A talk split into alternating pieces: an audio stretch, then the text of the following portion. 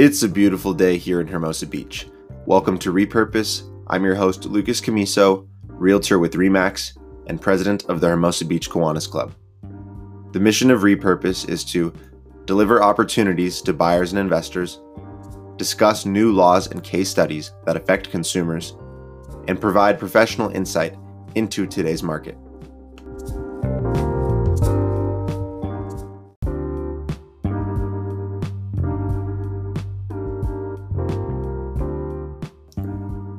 Today's episode is titled The Value of Equity.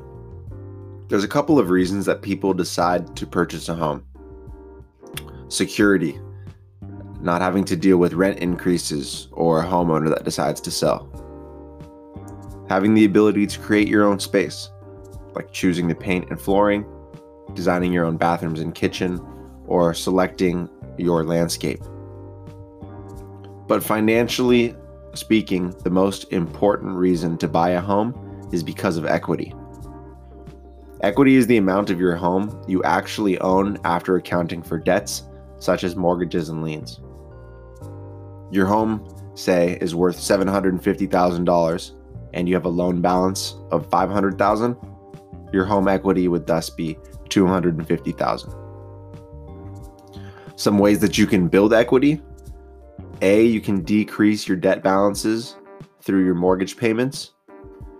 And B, an increase of property value due to things like capital improvement and or long-term asset appreciation. What are some ways that you can reduce debt? This starts with understanding the amortization schedule, which is a timeline for paying off debt through regular principal and interest payments. First way that you can go about reducing your debt is start by choosing shorter terms on your mortgage. A 15 year fixed rate loan is far better in terms of building equity in comparison to a 30 year fixed rate loan. There is lesser amount of interest paid over the life of the loan, but in a 15 year, you will have higher monthly payments. You can reduce debt also by making extra payments. To be sure that this is effective, verify that the lender is applying these payments to the principal.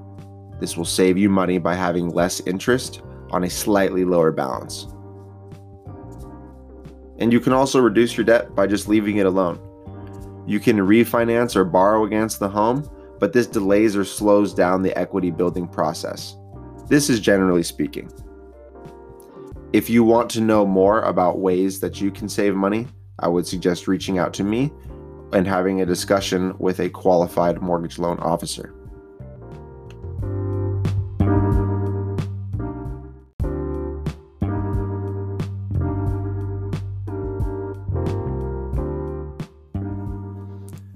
Equity is like forced savings. It starts small but increases over time. Having equity allows you to borrow against the value of your property for a home improvement project, or even investing in another property. So it's key to understand equity, ways that you can build it, and how you can use it to your advantage as a homeowner. Please think of me for your next transaction, and through me, you have access to the most current real estate information in REMAX's international network. Thanks all for tuning in. Please subscribe and share, and we'll see you next week here on Repurpose.